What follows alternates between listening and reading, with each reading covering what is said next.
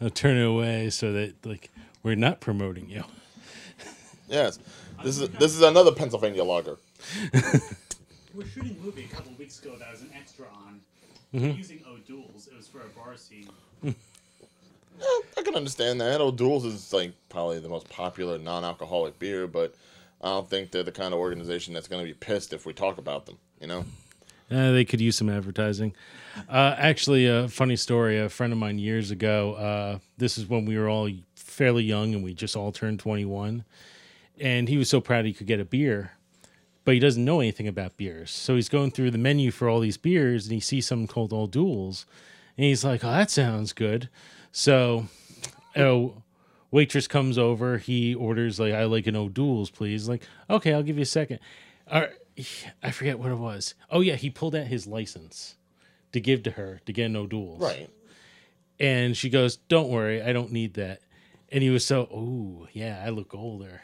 And as she's walking away, uh, one of my friends goes, "It's a non-alcoholic beer, you idiot." What? No, come back.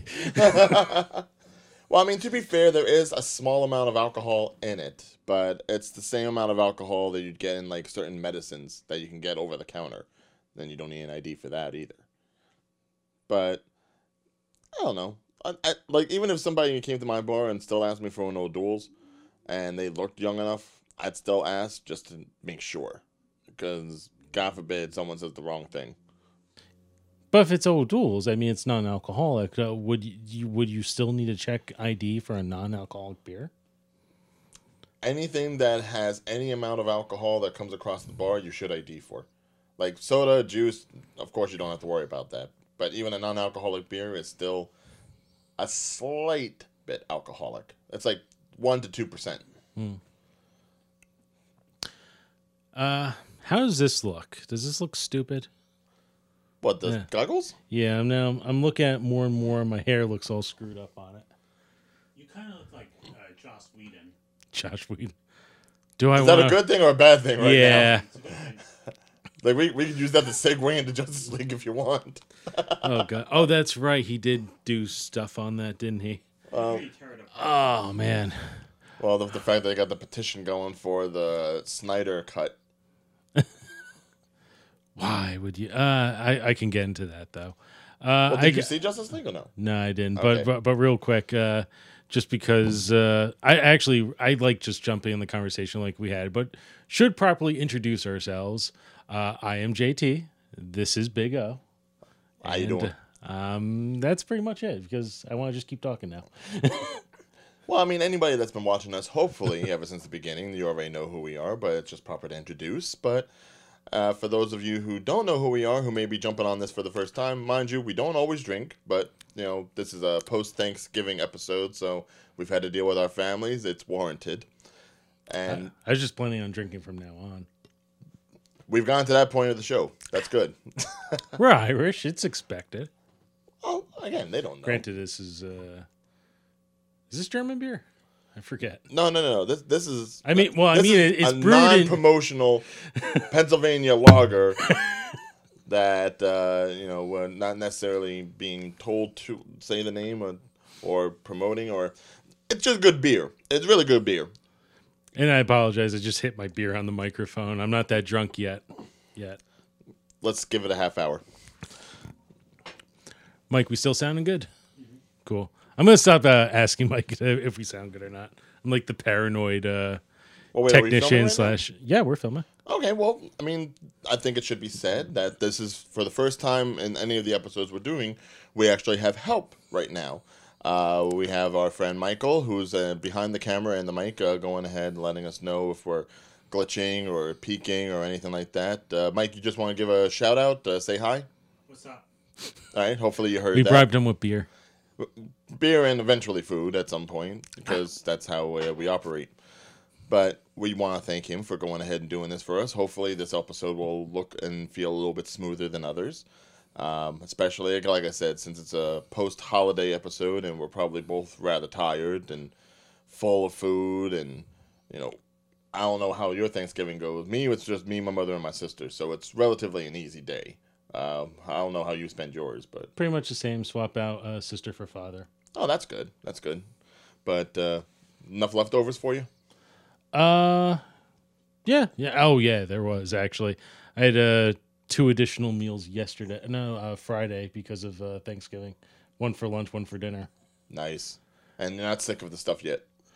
Not yet. Uh, be fair though, that was just what my mom kind of like jammed onto a plate and sent me home with, and that was two meals. And I think she was even saying like, "Please come back over this week because I got a ton more food."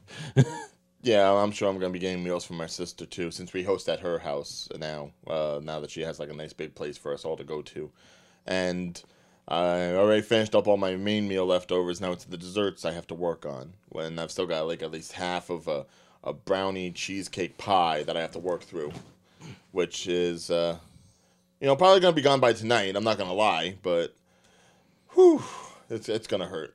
Especially considering I've had to work this weekend. I had to work on Black Friday which is never fun. Uh, especially if you work in a movie theater and you've got all the kids being left in the movie theater so the parents can go shopping. And of course, supervision is key, let me tell you. And of course, I had to do my own shopping too. Uh, um, do you do any of the Black Friday shopping? Because I Oh tried, hell no. I try to do some of it online. I don't go necessarily to the store. No, I, I worked uh, like a 4 a.m. shift for many years, so I never did it. And the one time I was like, oh, I can go out. I went out, immediately regretted it, and never did it again. Why? How bad was it? Like, it's just, it's so overly crowded. And I, I'm just not one of those people who, like, oh, this is like $20 off. I have to buy it. No, I don't. I don't have to stand online for two hours for $20 off. but do you do at least like the Cyber Monday stuff then, like where it's safe from home?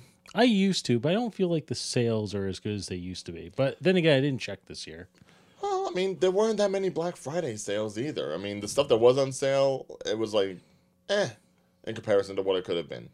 And I don't know if that's just because there's not the products out, but I'm looking forward to Cyber Monday. I need to get some stuff, even just for myself, let alone for other people.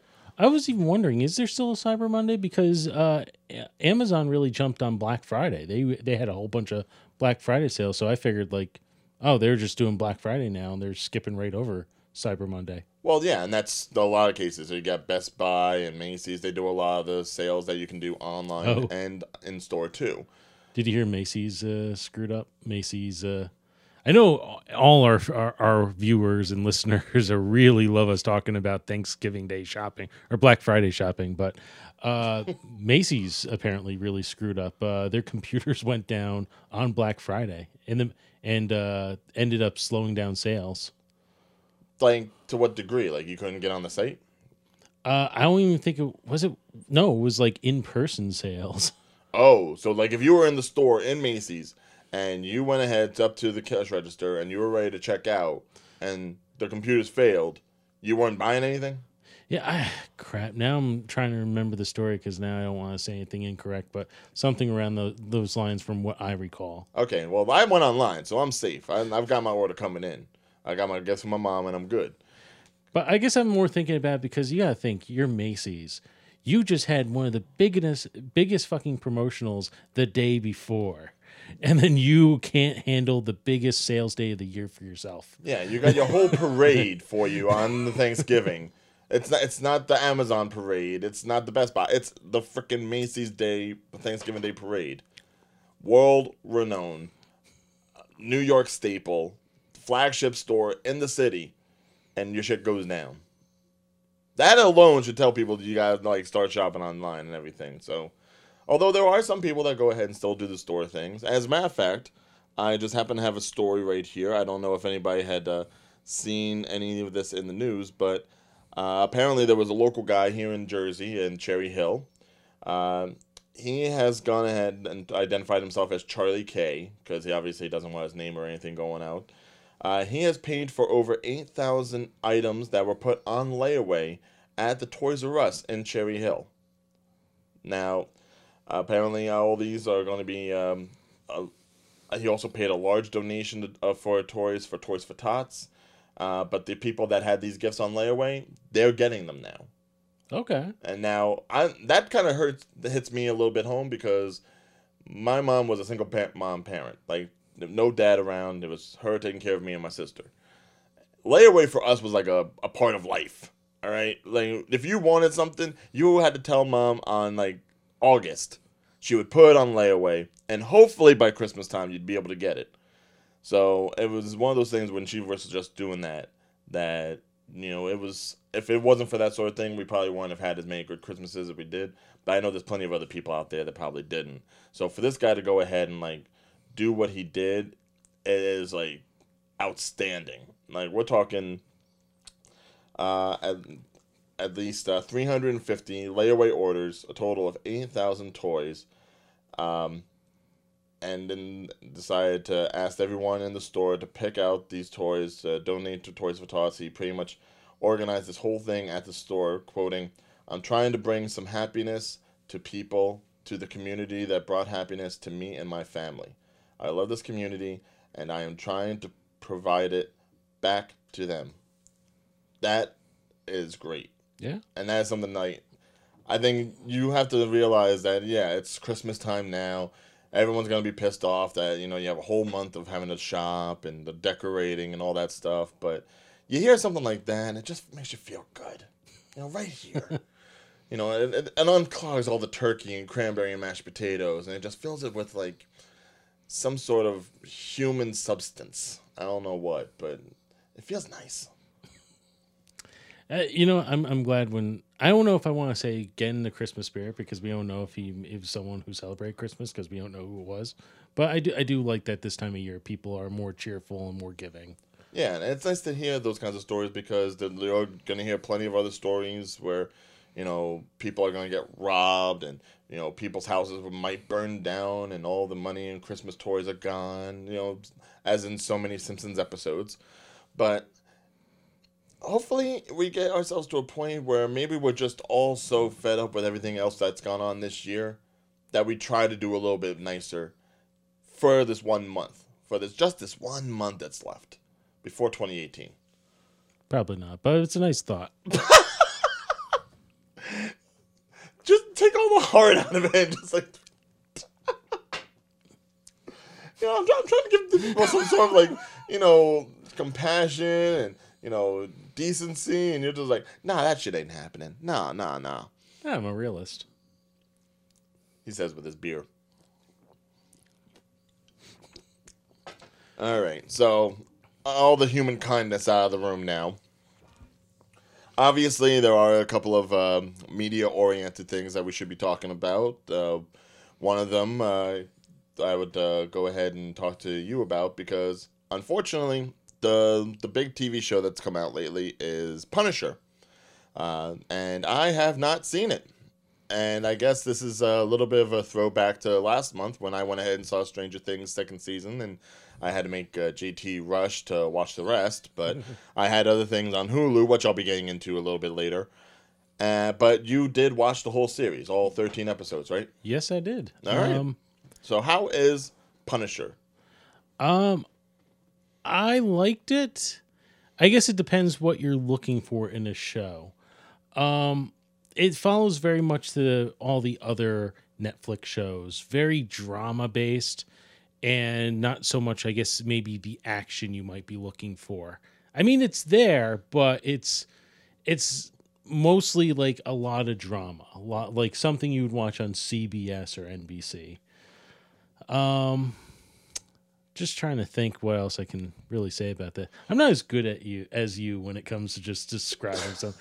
I'm I'm passionate about ripping something apart, not well, I mean, let, let's you know talk about the elephant in the room when it comes to Punisher, and it's obviously the gun violence. You know, uh, it's separate in the other shows that are done on Netflix, the other Defenders shows, because that's more uh, street based punch and kick sort of stuff that goes on. It's more choreographed. Punisher, on the other hand, it's much more of a, a militant show. It's kind of like, like you said, kind of like what you'd see on uh, NBC or CBS or anything that has to deal with something that's based in the military, and you see some army gunfights. but it doesn't it still doesn't go that way. It does have a very uh Luke Cage type feel, uh Daredevil type feel. It's everyone is dealing with their problems in their own way and even uh the Punisher himself is a very like again, he lost his entire family, so most of the plot is based around uh that.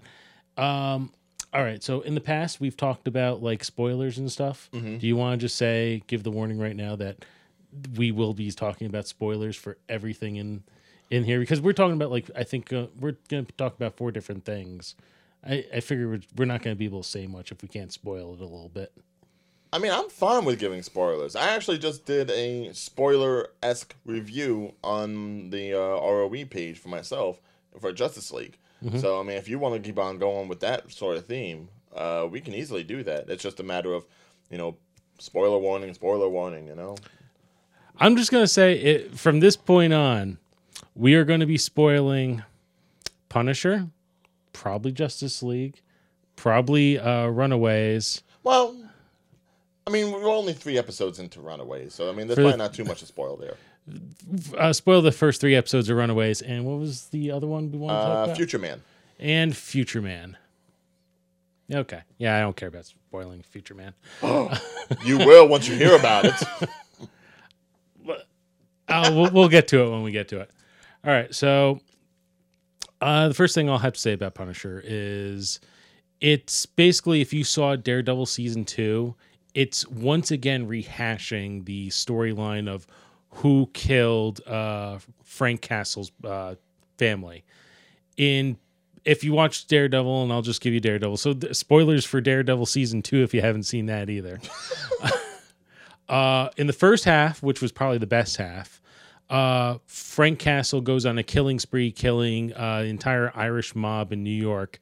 Uh, well, not the one of the families, uh, because they were responsible for killing his family.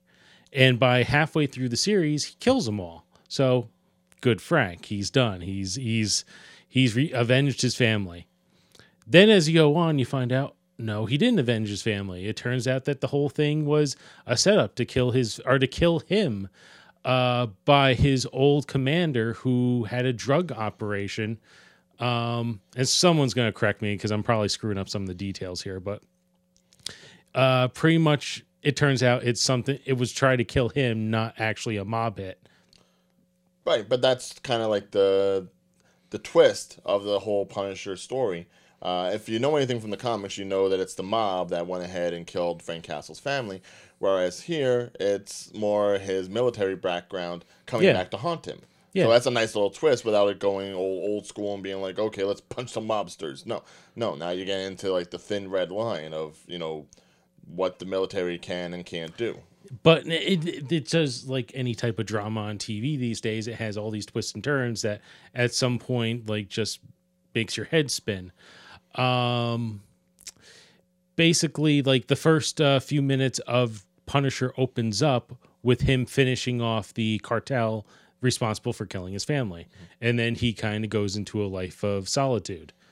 Uh, doesn't last long, however, because one dumbass drags him back in, and he ends up doing what Punisher does best, killing people, which uh, leads to him being kind of exposed. Not not to everyone, not to all his enemies, but to one guy who needs his help to uh, to help to pretty much bring him back as well. Like another guy whose life was ruined by the military. And that's microchip, isn't it? Correct. Yeah, Microchip uh, in the comics was pretty much uh, Frank Castle's right hand man. He was the man behind the computer, as you see in like Spider-Man: Homecoming. So pretty much uh from there it's just a team up well it's them getting together and then them now finding out like well no it's actually these guys are responsible for killing Frank's family for a whole nother reason. So you've just pretty much re uh redid re I can't I can't think of the word, but pretty much redid the story for the second time Reiterated. not still not the word I was going for, but close enough. Um, so that's already a negative on this one. Um, and then other than that, it's just again, it's uh it's it's more drama based and action based. They have some really good action scenes. I did watch it all the way through, but it's pretty much. I guess the best way to describe it is, if you like the other Marvel on Netflix uh, shows, you're probably gonna want to watch this one. Well, can Oh, s- I want to spoil one other thing. Oh. There was uh, one character who's introduced who is not a part of the comics, and I don't know why he was introduced. Other than, as as you know, there was some controversy just before this came out. We had uh, the the the most uh, deadliest shooting in the U.S. in Vegas. Um, and I guess this I obviously this was all already done before the shooting came out, but I guess it was to kind of relate to similar stories. It was like Frank Castle, but then they showed someone that went even beyond Frank Castle, like a, someone in real life who would have been a part of the military, and just once uh, he exited and came back into society, could not find his place in the world, and just doing everything he can to get back into it and just everything failing. So you would see all this story with Frank Castle, and then it would be like two minutes per episode or three minutes dedicated to this guy. After a while, I was actually just fast forwarding through it because uh, not to seem like an uncaring douchebag, but it was just like this doesn't seem to have anything to do with the story. It seems sort of like just trying to push the message into your face about don't forget your don't forget about these people and the seriousness of all this and blah blah blah. And then maybe by halfway through the series, yeah, it turns out he is important because he becomes a semi-villain in the uh, halfway through. But he's not anyone from the comics. He's Nope. just something that was inserted. He was just something that was inserted. A little heavy-handed, but I guess again, like since it's such a controversial topic with gun violence and you know military people going ahead and going off a little bit, it's it's a tricky subject to tackle, but it's something that still needs to be talked about. It's something that still needs to be showcased. So at least they didn't shy away from that. I can give them that. But by the sound of it, it doesn't exactly sound like it's anything bringing anything new to the table that we haven't already seen. Is that what you're pretty much what you're going with? Pretty much. It's there's a lot some more violence, but it's far between. It's not consistent. But as far as um, Jon Bernthal's uh, portrayal of Frank Castle, you know, Oh, I you liked think it. he fit it? I think he I think he's really good at Frank Castle. Um, I wouldn't mind if he kept playing Frank Castle for however many things they hire him for. Right, because that's the thing. If it wasn't for his uh, performance in Daredevil season two, you probably wouldn't have gotten the show, anyways. And you really can't say that about any of the other ancillary characters that you've seen in the other Defenders shows.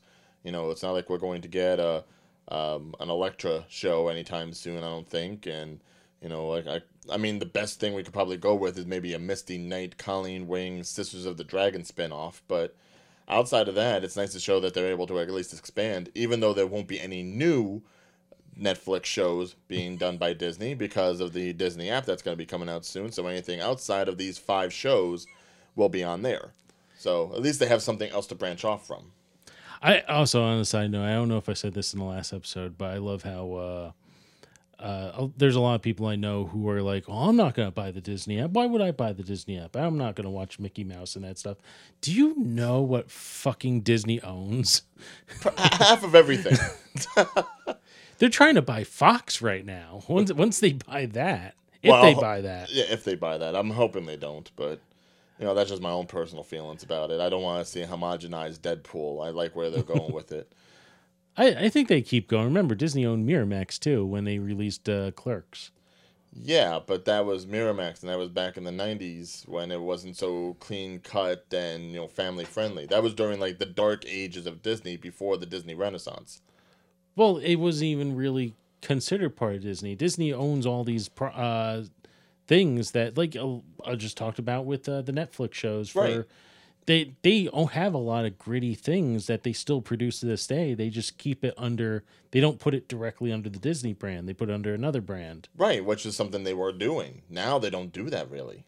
I just pointed out they're doing it. They're doing it with Netflix, No, no, I'm, and that's produced by ABC Studios, yes, which is Disney. but I'm saying if anything's gonna be on the Disney app, it's gonna be under the Disney moniker. They're not gonna showcase anything else like that. then what would be be the point of having the Di- I I from my understanding the application that Disney is building is going to be everything. Everything within their libraries, but it's Yeah. mostly going to be everything Disney under their library. It's not necessarily going to be everything that branches off from that. Disney in itself has a huge library of stuff that has the Walt Disney. They're going to have. Marvel under there, which is not directly under Disney. Right, They're probably going to have Star Wars and Indiana Jones under there, Right, which which is not theirs. directly under Disney. Yeah, all if, under if they if they buy the the Fox library, they're going to put that all in there. oh, I don't know if they're going to put the Fox library in there. Probably that's the whole point is the content. Uh, I, Vince I, I- McMahon. I, would fail to see. Why does he always buy those other wrestling promotions? He doesn't care about the wrestling promotions. He wants the tape libraries. Yes, but the the difference is those promotions is pretty king. much ran themselves dry. It's not like they're fighting for the, the material or anything. ECW, WCW, they all went dry. So of course he was the one that was going to be able to use it. Other people, they have licensing and they have certain trademarks that are associated with some of the products, like Miramax, like Clerks, uh, and anything else that was not done directly under the Disney logo. But But I think if Disney is building this app and they want to succeed, they're going to have to put. That's why they're pulling these shows from Netflix because they need it for their app. No, the Netflix shows are staying on Netflix. It's just that nothing new is going to be put onto Netflix.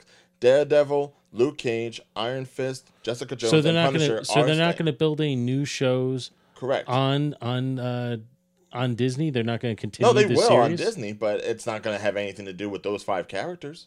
So there's not going to be Daredevil on the Disney app. Correct. So not that, right now. So they officially said that. They officially said that. Then the, the Netflix properties are the Netflix properties. Nothing shall be added and nothing shall be taken away until possibly a new contractual agreement. Well, balls. It's like this is the point I'm trying to make to you. I'm sorry, but I was actually even going to invest in that thing. Now, now I don't. Now, But there was so much more that they could work with outside of those five characters. Just like Yes, there's, just like there's so much they've been able to work with without having the X Men and without having the Fantastic Four. so let's talk about Runaways then. Okay, yes, let, let's talk about a property that is under Marvel, that is under Disney, and that's Runaways, which is based off of the uh, teen angsty comic of uh, you know the same name.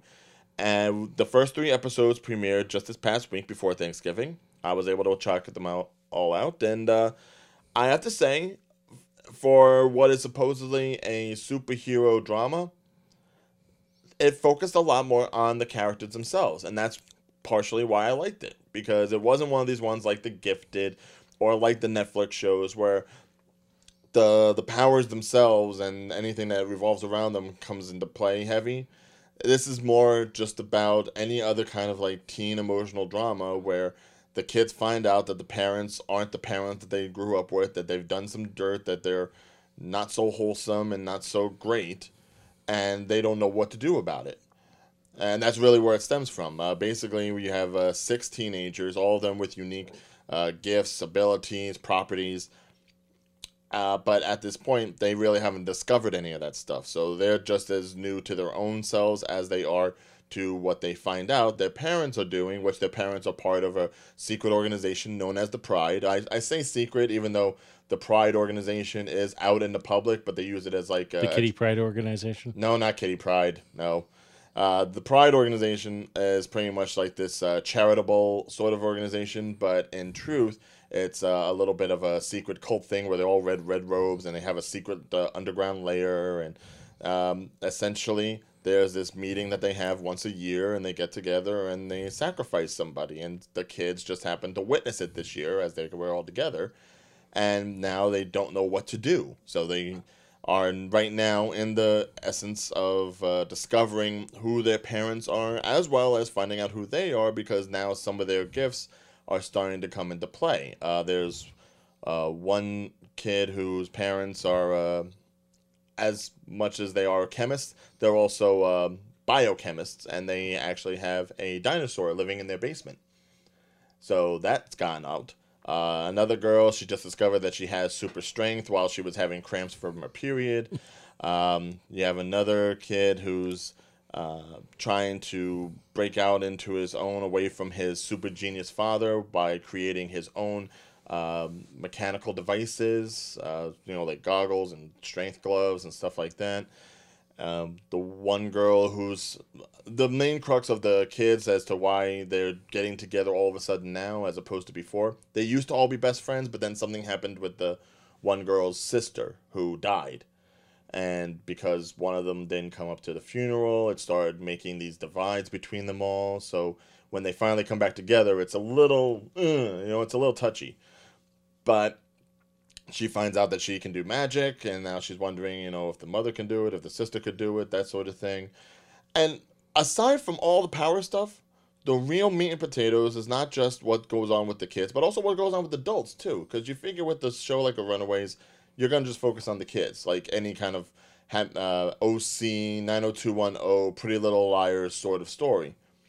The parents have just as much shit going on, so it's one of those things where it's like you don't necessarily have to be a tween or a teenager or a young adult to even get yourself invested in these characters. You could be an older person and still find the investment in the parents and what they have to do for their children and what they have to do for themselves and where they all come from. So, as far as character development, it's a really great show, and I feel it's going to be a nice little drama for people to go into every week. Maybe for the next uh, 8 to 12 episodes. I'm not exactly sure how much the season's going to be. If it's Hulu, it's probably only a 13 episode season. But I think it's really going to be something that's going to develop nicely towards the end of the season where you're going to be so invested in the characters, you're going to wonder, you know, if one of them is actually going to die. And that's something significant considering these are characters that you're not familiar with as far as Marvel characters are concerned. The Runaways aren't exactly the biggest name in the comic book industry. So for them to actually go ahead and make you feel something for these people that up until now you probably never even heard about, it's not Tony Stark, it's not Steve Rogers, it's not any of those other, it's not Logan but you're really going to feel an investment sooner on or sooner or later. Well, I don't know if that's fair to say. Not not that you wouldn't invest in them, but to say like they're not they're like uh, you're kind of playing them off, I guess, as not so popular characters. Uh, I'll be honest with you. I never got to read the comic, but it was a, it's been on my radar for maybe a decade. I've been wanting to read it. I've always uh, been intrigued by this character in these stories. I think the only thing that kept me away is knowing it's Marvel, and eventually it would get a little diluted. Understandable, but um, but they, they was always it was always a very interesting storyline from the bat. But you you're basically it's a group of kids finding out their parents are all evil villains, and then running away and trying to figure out how to defeat them. Right. Well, well, mind you, they haven't run away yet. That's the thing. Even though it's called Runaways, they're pretty much just working, uh, you know, Cloak and Dagger style, not uh, playing into the Cloak and Dagger show that will soon be on Freeform, but they're they're definitely under the radar right now, and they're just trying to see, okay, is what we saw real, and if so, why? You know, it's it's more of the discovery at this point rather than the chase. That, so the chase sort of may... the, sort of a build up, similar to like I guess Preacher season one yeah. was like a prequel to the entire comics. I mean, it definitely starts off the same way the, the comics. Preacher spoilers. Yes, it, it definitely starts off the way the comics started off. But obviously, if you have the you know the idea of television, uh, you can definitely stretch out the certain parts of a storyline longer than you could on a comic. Because with a comic, I think you have to actually be a little bit faster paced. But with television, and especially with the locale of California, which they really made California just like they look make it look really nice. Like, and it's not like all Beverly Hills snobbish. Like, you know, it, it looks really good, and that really plays into the characterizations of some of these characters too, knowing that they're from this semi-ambivalent sort of atmosphere, and now this sort of stuff is just like crashing into them when they probably led a nice lifestyle, and now they're just like, oh shit, now people are dying. You know, it, it, it plays into it itself like that, but the the thing you have to understand is, I mean, I say that that people don't know about Runaways because let's face it, when it comes to big moments that are happening in the Marvel universe, whether it be comics or television, uh, even past or present or whatever, for a lot of people, this is the first time they're even hearing about the Runaways, let alone the individual but... characters themselves, because these characters don't really turn out to be anyone superhero oriented in other storylines. You're not seeing these characters in Civil War 2. You're not seeing them in Civil War 1. They're they're in a little pocket universe all to themselves. Are they in the pocket? So they never interacted with other Marvel characters? I'm sure in the comics they do eventually, especially when they're on the run and they're running away from the parents, but I don't necessarily see that happening here. And so, they're not so to get is, any character names. So this is where certain individuals out there, probably you, are writing like, "That's not true, Ryan." You're totally wrong, Big O. I'm simply saying this isn't going to be part of any connected universe. This isn't going to connect to the Defenders. none of them. It's not going to really connect to the. Marvel. It's not going to connect to Agents of Shield. It's not going to connect to anything, much like it doesn't do in the comics to that degree. You mean It- because Disney is probably going to end that after one season as well? I don't know if they're necessarily going to end it. I mean, Lord knows they should end it with Inhumans because that's bad enough that it's going to connect over to the Agents of Shield at some point, I'm sure. But uh, no, I think in regards to the new shows that they have coming out, like Cloak and Dagger, Well, why would like they end Netflix and not Hulu? Well, I don't know why they would end Netflix and not Hulu's Hulu, the only- but Hulu is Hulu's the only one that actually won Emmys. They're a little dangerous. Hulu is a little dangerous, but all the more reason to get in good with them if they are the ones that are also well, mind you, Netflix has won awards too. Why would you get in good with them? You're building your their competition against them. Right, but that's not really mean that you would have to have everything on this app that they're building. Why The why would you why would you fight helps. against Netflix and not Hulu? I don't know why you'd fight against Netflix. Well, probably because Netflix is doing the one thing that Hulu isn't, and that's making original movies. I think the movie thing is more dangerous than the television. I thought Hulu thing. is. That's that's why they, Hulu they doesn't make original movies. I thought they did. No. I mean, I can't name any off the bat, but I thought they were working on. At best, maybe a couple of documentaries, but certainly not any like, you know, award-winning sort of stuff. Whereas Netflix is a competitor to the movie theater in itself, and Amazon certainly is putting out their own movies too. Some Good. of it going into theaters, but Hulu, no, Really? So Hulu doesn't have movies? no. Hulu, if anything, Hulu's just now starting to get into the live streaming. No, no, wait, game. wait, wait, wait. F- I remember 10 years ago watching RoboCop. First time I was watching an actual movie stream online. It was on Hulu. Yes, they take con- they take movies, but they don't make their own. But it could be just a matter of time. But like I'm saying, they're just now starting to get into live streaming television. What do you mean now? They've been around for de- a decade. Live streaming television, not just streaming Oh, shows. Next so day, wait, they're actually streaming. They're they're starting up a new Hulu Live program, which for forty bucks a month, you'll be able to stream any television show that is warranted at the time it premieres, not the day after.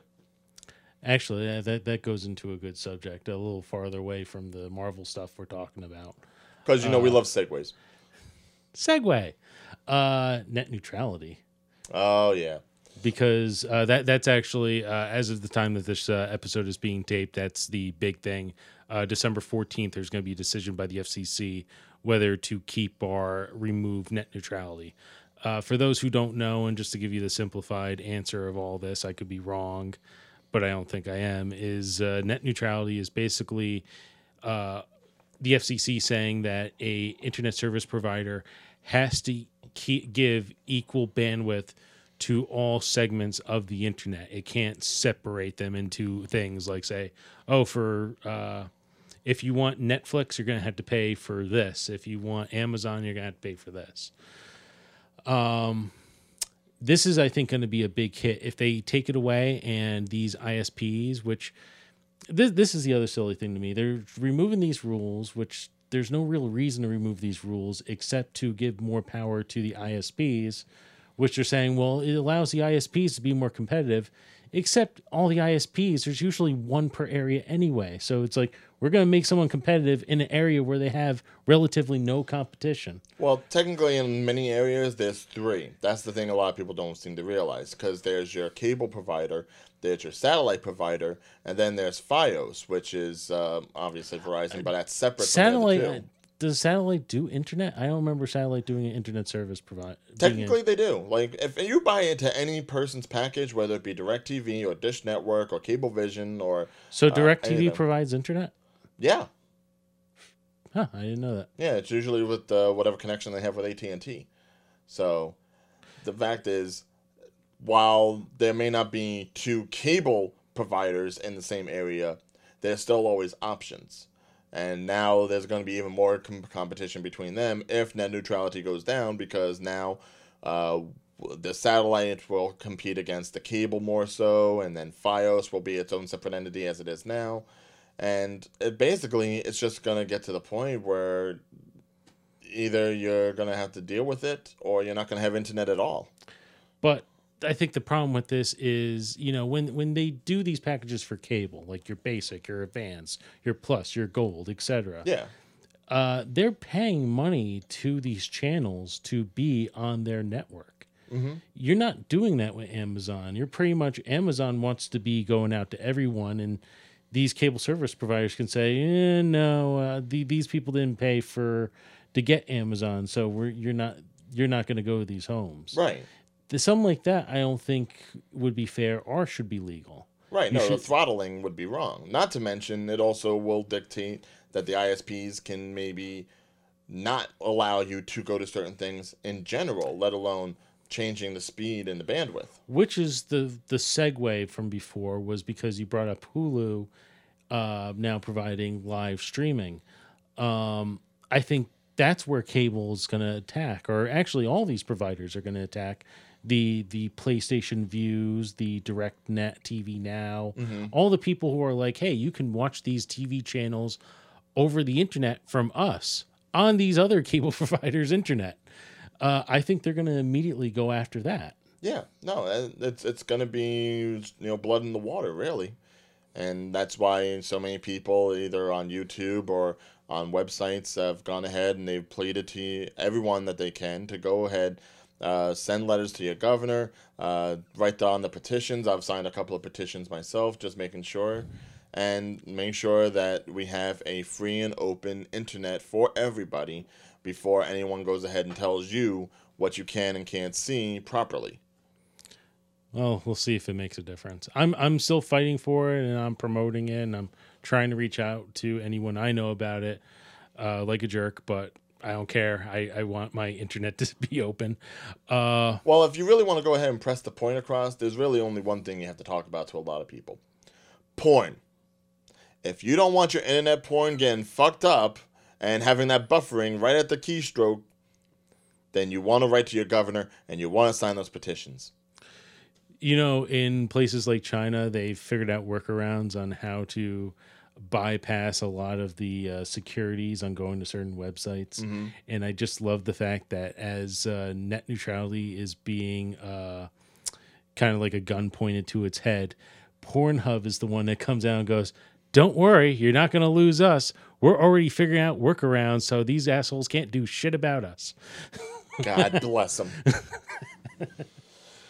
Uh, well, that, Pornhub leading the way. that's Actually, it just proves the old saying like the internet was built on porn. So, as a segue, talking about other fuck ups, uh, Justice League. All right. Now, I've gone ahead and seen Justice League. You've heard enough and read enough, I'm sure. And now, the big thing I want to talk about, because certainly enough has been said, I've even gone ahead and done a spoiler review of Justice League from my own home uh, the night that it came out. Uh, which, of course, if you go to the Real or Deal Entertainment uh, page on Facebook, you'll be able to see that video at any time. Uh, this way, I'm not bothering you with another spoiler alert or review or anything like that. For all your spoil needs. Yes. Well, I mean, that's actually the hashtag that I was using for it. Hashtag spoiled rotten. It's basically a new little concept I've come up with where I go ahead and review movies that have not been rated so well, and I decide whether or not they're still deemed worthy for the general public to go out and watch. And in my personal opinion, Justice League is a movie worth going to the movies and seeing, regardless of its Rotten Tomato review. And that's mostly because it in itself is a fun movie and if you take it away from everything else that's come prior to it, like Superman, uh, Man of Steel, like Superman versus Batman or Batman versus Superman, whichever way you want to put it, uh, even especially Suicide Squad, if you take it away from all that and just see it as a movie unto itself, it's a fun movie. I liked some of the characters in there more so than others, yes. And the plot can be a little jumpy, but of course, it's Warner Brothers editing, so I shouldn't be too surprised but I would still recommend to go and see it. However, there is now the petition going out that they want to see the Zack Snyder cut. The original version of the movie before Joss Whedon got his hands on it because there's a lot of complaints about Joss Whedon's interference in the film. Yes, because Zack Snyder's cut of Batman versus Superman was so great. obviously there were going to be some differences between the theatrical cut and the one that you got on DVD. And a lot of people praise the one that you get on DVD as being that much more of a coherent story, but that's also because you have 30 minutes of edited material being punched back into the thing. And Whether it's more shit or less shit, it's still shit. Granted, however, I think the fact that if you kept Snyder going on the same streak that he did with Batman v Superman, tonally, it would make more sense than what a lot of people got with Justice League, the Joss Whedon slash Zack Snyder version. And there are even complaints that uh, Whedon went ahead and ultimately just took the stuff he did from the 2012 Avengers and plugged that into the movie. So who did he kill off? Did he kill off the Flash? I bet he killed off the Flash. I'd kill off the Flash. Well, the 2012 Avengers didn't kill off anybody. Spoilers. So one, actually, considering the fact that we know Superman comes back to life in this, Yes. What? spoiler. Well, I mean, you can't even call that a spoiler now. Because here's the thing: they should have been I- promoting Superman from the get go. And the thing, the thing is, once the movie actually came out in theaters, that's when they decided to put Superman on the promotional posters. Yeah, it's, like, it's the stupidest fucking thing in the world. It's like, one, why would you even kill off Superman to begin with, knowing the fact that your next movie is going to be Justice League, where who is the front and center? I'm sorry, Batman might be really popular, but it's fucking Superman. Batman's at his side, but it's fucking Superman. And you don't have Superman for all this. You have Batman back there, like, oh, I hope I can hold this together. Yeah. Plus, It's Ben Affleck Batman, so no, he can't. But uh, that in itself, you can already tell the differences between Batman vs Superman and Justice League. The fact that, in at the end of Batman v Superman, you see the dirt coming off the grave, and you're getting the sense, oh, he's still alive to some degree. They don't even touch on that shit in Justice League. They pretty much just say he's still cold and dead in the ground. And it's not until they go ahead and do their little mother box voodoo that he's suddenly jolted back to life. So it's like there's no consistency from one movie to the other in many aspects. That's why I say if you just look at Justice League as a movie unto itself, an island unto itself, not having to do any connectivity to any of the other movies prior, except maybe Wonder Woman, and you will enjoy the film. But I don't think you see it like that. I think you're just gonna be like, kill, kill, kill, kill, it, let it die. I think I need another beer. I'll get one. Is it that bad? No, I, I haven't seen Justice League, but I just uh sorry for the noise on the microphone there, but I need a beer. Unbranded. As far as you know. Unless you live in the area. Yuengling. What? Yuengling. Yuengling? Yuengling. Wing. I can't. I just can't. But based upon what you've heard of the movie and based upon what you may intentionally see one day, I have to ask you, being more of uh, more critically minded than I am, I think. Do you want to see more of this No. DC universe? You don't. No. You think it should just end? Yeah.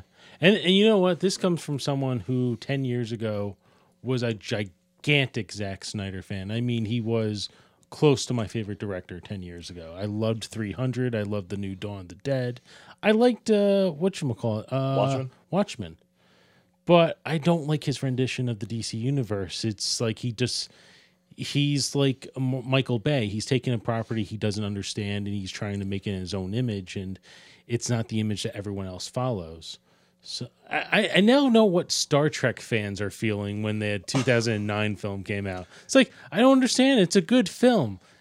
Now I realize it's not Star Trek, and this is not the DC universe. This is Michael Bay. A, well, it's Zack Snyder, but it almost feels like it could be made, made by Michael Bay too. This, this universe. Wow, that is a deep cut. You're, you're comparing Bay to Snyder in that respect? I always compared Bay to Snyder. The only thing I said about Snyder was, hey, at least his movies are good. And then he came out with Man of Steel, and now I'm not sure, so sure anymore. what? Man of Steel was pretty damn good for what it was. I mean, yeah, it was maybe a little heavy handed with the whole Kryptonian stuff, but outside of that, it was a decent Superman movie. Uh, uh, let me ask you this: You've seen that movie, so Mm-hmm. if you knew nothing about Superman, nothing whatsoever, would have been a good movie. I would say, yeah. I mean, Why? If you knew nothing about uh, Superman and it jumped all over the place in the story, remember in the first 10 minutes, it jumped through three different time periods. Right. If you didn't know the history of Superman, would any of that made sense? As far Oh, we're on a planet now. Oh, we're all the way. Uh, now he's a kid. Oh, all now he's a grown man in the water. I think aside from the jumpiness that is in DC movies, let, let's just call it as a whole. The editing part of DC needs help. I will attribute that. But as far as Man of Steel as a story in itself, it has a little bit of a lighthearted theological sort of story to it. I mean, if you really look at the story as a whole, Superman being the last son of a dying planet, or well, supposedly the last son of a dying planet until Zod and all of his cronies are going ahead and shift out. Mm-hmm. And then all of a sudden they come back in and he's seen as the one person that can possibly stop them, even though that was never the intention of his place in Earth in the first place. And he's taken on this responsibility not only for his home planet, but for his new adoptive planet. It has a touching story to it. If you had never heard of Superman or Krypton or any of that stuff before, and you saw something about an alien who was essentially an orphan, all to himself, no family in the world, and finds Earth as his adoptive planet, finds love, finds family, finds something that he probably never would have even found on his home planet. then And we would have got a movie that would have been a B movie that I would have never thought of again in 30 years. You can't necessarily say that. Yeah, I can. I just did. Ah.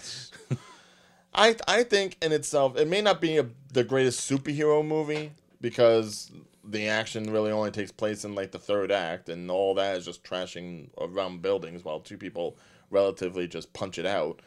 But as far as the story goes, it's a good story. Yeah. Agree to disagree.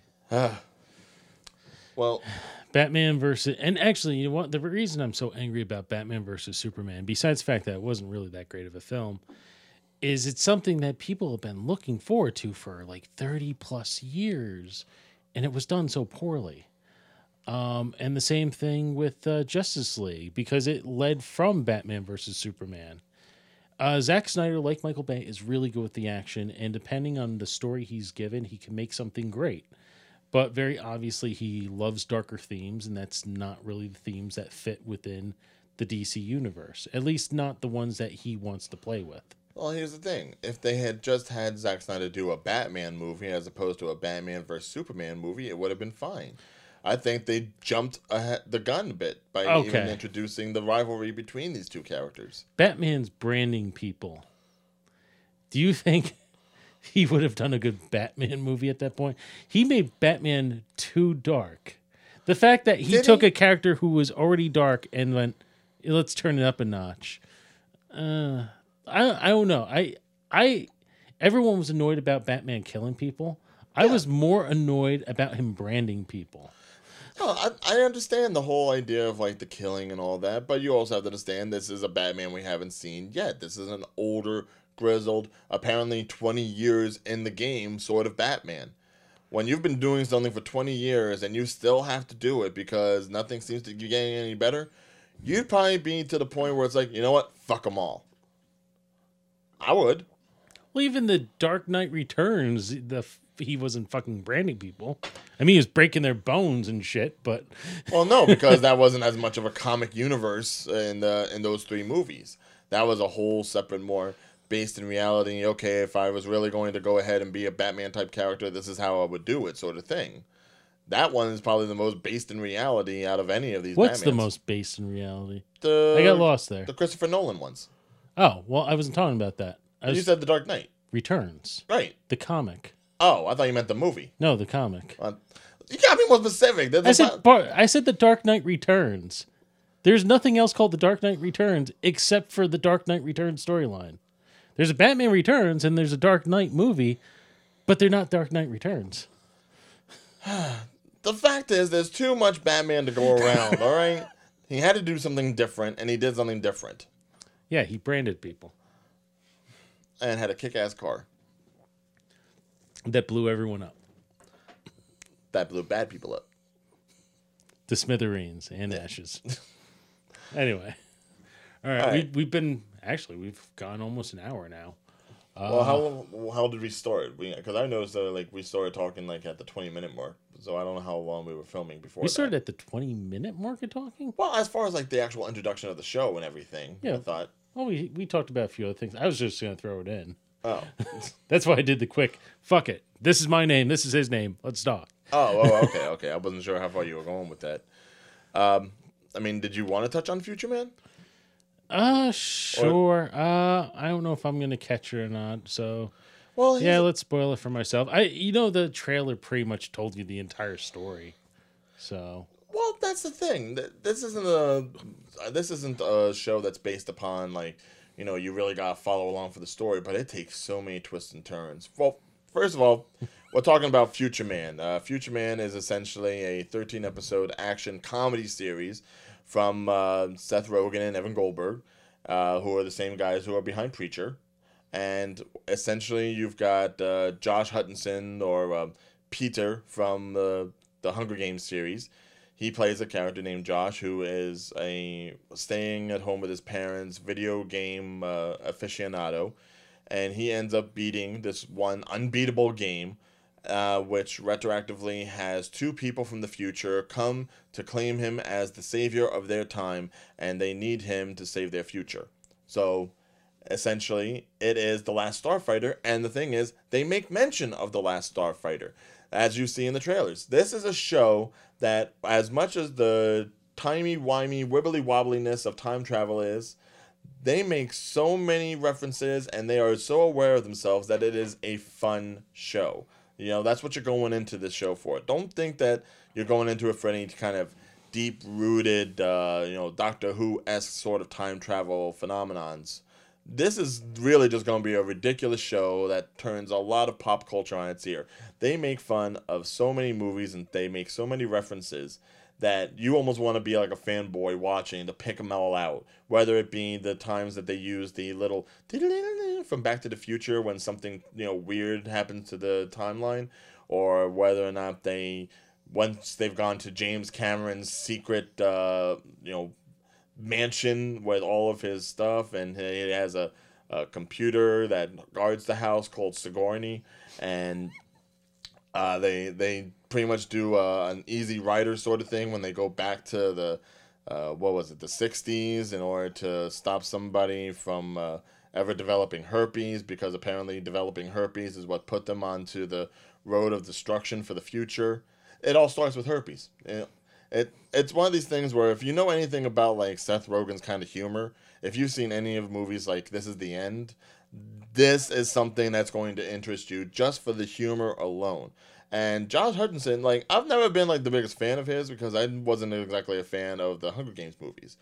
But in this, I do see him as a likable character. I mean, in those movies he could be as annoying as fuck, but here I like him as this supposed savior for these two uh, bulked up uh, dystopian warriors who are named Wolf and Tiger and here he's supposed to be their savior, and he can't do shit. The only thing he's got for him is like this mind sarcasm and common sense. Well, the thing is, they lose so much in the future. Apparently, you know, they they fuck to re-energize themselves. It has no emotional value. They have no semblance of what movies are. They eat rats. Um, everyone just like you know shouts out exactly their fighting moves as they're doing it, much like uh, anime. You know, it it's so ridiculous that you wonder how you get from like the present time to this, but the way they just bounce around to everything, it's outstanding. And they really keep it nice and tight with the ridiculousness of it all. And I think as much as you poo poo on it, you would really enjoy watching it. I wasn't really crapping on it. It- It didn't seem like something I really into, but from the way you describe it, I probably will catch it at some point. Yeah, like if you're a fanboy at all, you just want to go in for all the little nods that they give you. It's enough to make me actually watch it again, just to see if there's more that I missed, and see if I can like tally them all up. The the the James Cameron house alone has so many fucking references. There's actually there's actually a book of the Navi language that Cameron developed for himself, and they just they just poke at it constantly. It's like. Uh, for some reason, the Navi don't have a word for wolf, but they do have a word for internet. it's so ridiculous, and it's like it plays into Cameron so much. But but that's because Cameron, I think, is a heavy influence on a lot of the stuff that they do in this, whether it be uh, Terminator stuff or uh, Titanic stuff or.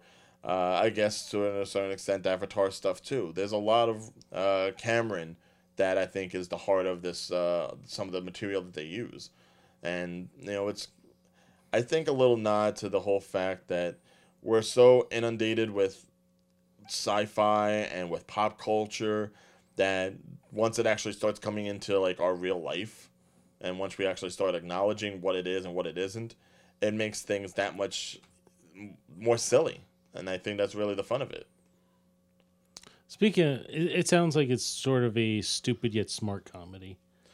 like if you know none of what they're talking about, I think you'll still enjoy it because it really keeps you captivated because it's just bouncing around all over the place. Like it, it's there's no two parter episodes or anything like that. It's like every single episode is just a whole situation unto itself. They wouldn't even need to be interconnected. They don't have to be in that respect.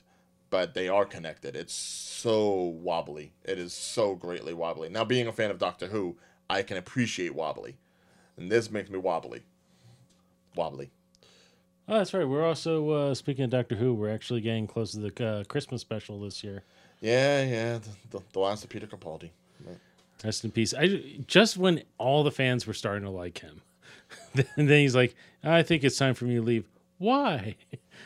Well, that's like most doctors. You only get like maybe No. three, maybe four years of them. Yeah, but I mean, like, people I think instantly fell in love with ten. It maybe took two or three episodes, but they fell in love with eleven. Uh, I think people hated Peter for like two series, and then series three kind of like was it. Like he finally found his groove, I and think- then now he's already gone. Like now that we're like, okay, he makes a good doctor. See, I always had an appreciation for what Peter Capaldi brought, but that's because I think Peter Capaldi brought back a certain kind of doctor as opposed to the ones that we got with Tennant and with Smith. We've got a more wacky, youth oriented kind of doctor, which is I think is pretty much what they were trying to play into in order to get the series revitalized and bring back an audience for it. But once you had the audience, you realize you had more of a young, youth based audience than, say, the fans of old. And because of that, once you go ahead and you take away this young, fresh looking doctor who everyone's just like loved either as like a friend or a potential boyfriend or as a son, now you implant them with this old cadre type, which is very reminiscent to the first doctor, which is what makes the Christmas special so good yeah, it's going to be a bit of a blowback because now you're taking away this young person that you fell in love with and you're replacing them with an old codger who doesn't isn't almost has like del- delirium. You don't know if he knows what's even going on. But I don't think that was fully it. I mean, I watched all three series and I felt like there was always something that was kind of a miss. Now, we knew when Peter was coming in that he wasn't going to be play the fun loving doctor, especially No. considering what he was playing before that. Oh yeah, yeah, no. But uh, I think what happened was he, he didn't mesh very well with uh, with the Claire character. In fact, it almost seemed like they changed Clara. the uh, Clara.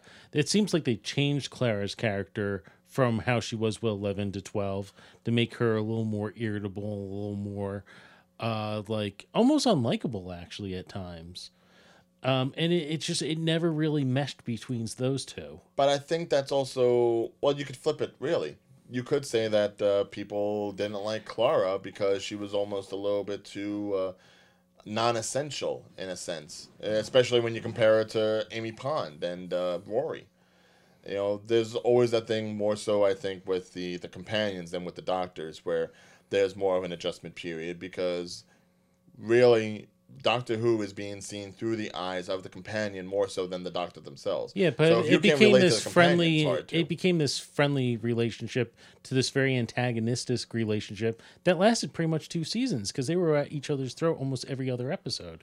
Right, and Um, that's that's to be expected when you go ahead and you have somebody that the Clara basically fell in love with to an extent, which they have touched on in the episodes. The first episode, but then after that, again, it felt like a personality shift. It Oh, no, no, felt it was farther than that. It was like the Christmas episode. And it was, no, the no, doctor the, was very the first episode where uh, the dinosaur in uh, Victorian London, where like she's like, I don't know if that's the doctor. That's not the doctor. Right. So they played that right from the start. Well, I'm talking about like you know, but it's like even right there from the start it's like you went from her being sort of a adventurous uh, fun character to kind of very bitter very quick and it didn't feel like a character development it just felt like a total, total personality shift right, but she she's bitter because the doctor she knew was gone. i don't know I, I think this was they just didn't know how to write it I, I blame this more for the writers. I feel like if you want, go back and watch the first season series with uh, Peter.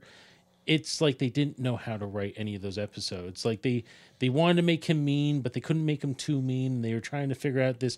It's like they couldn't figure out how to write for him, and it showed. And it, it's like by again by series three, that's when it's like, all right, we finally got it. We know we know how to do this. And like going from the Christmas special just before series three on, he became a much better character.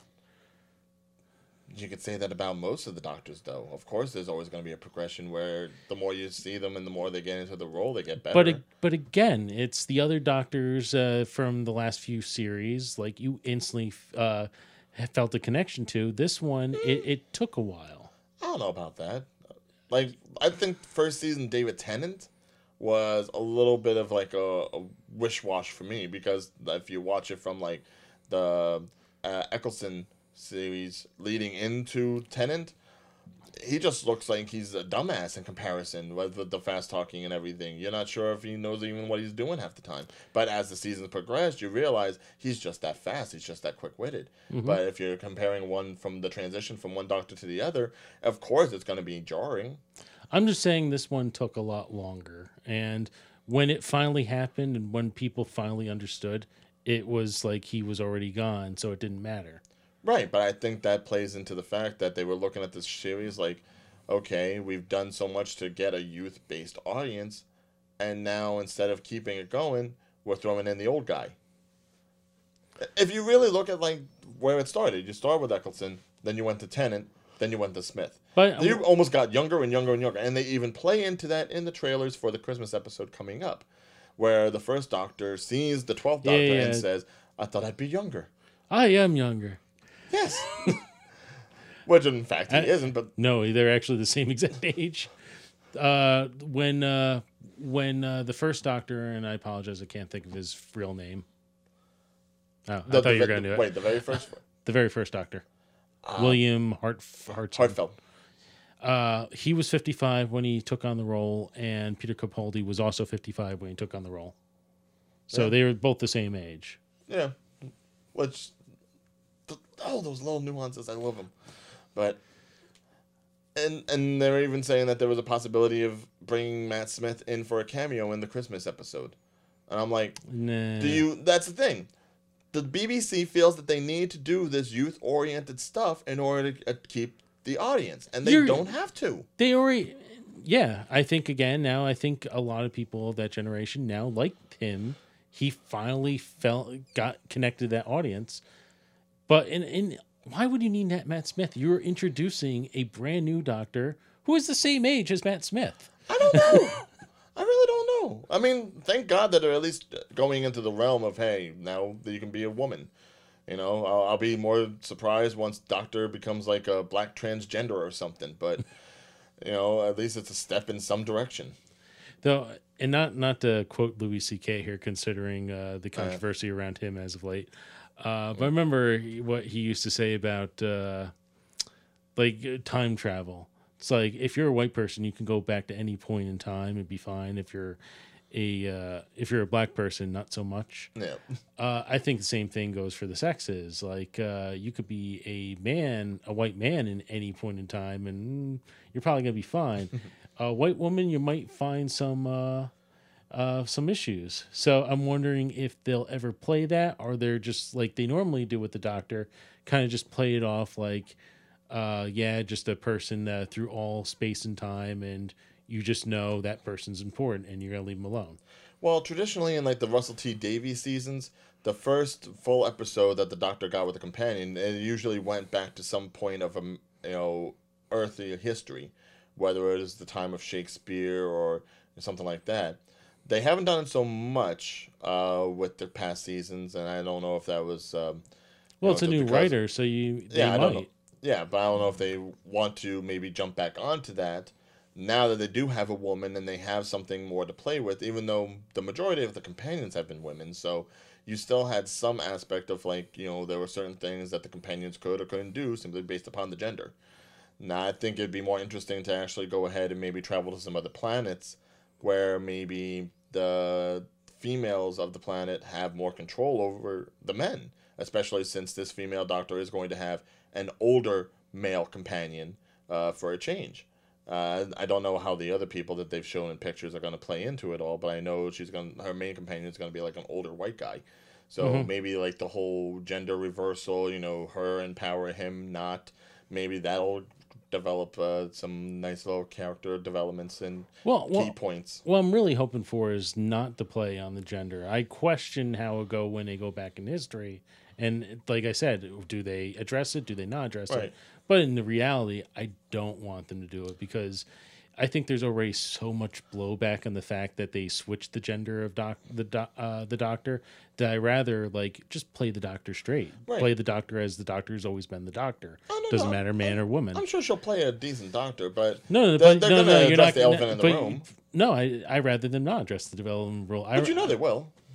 but and it's, it's just gonna make it stupid. It's like I think if they don't make the address it and they just play it off as everything is normal, it's just it will become the norm, and it's just like yeah, doctor's woman now, so what's the big deal? If you address it all the time, it's gonna get old real quick, and it's gonna be like just it's gonna be that needle poking at everyone. which is what they will do. You, you know they will. It's the BBC. They're, they're not exactly the best at keeping uh, things progressive.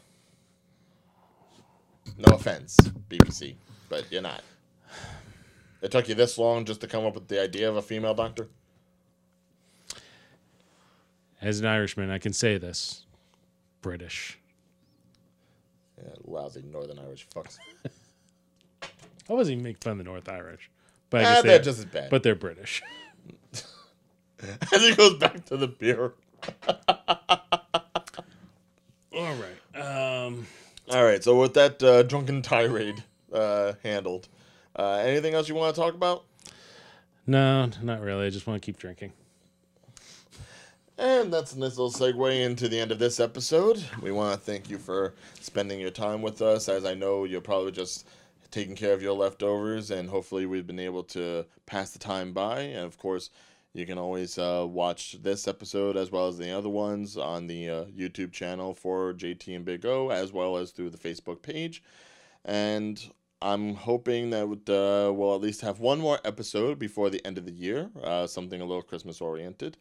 Uh, And know, if you and if you want to invest to our Patreon, we don't have one.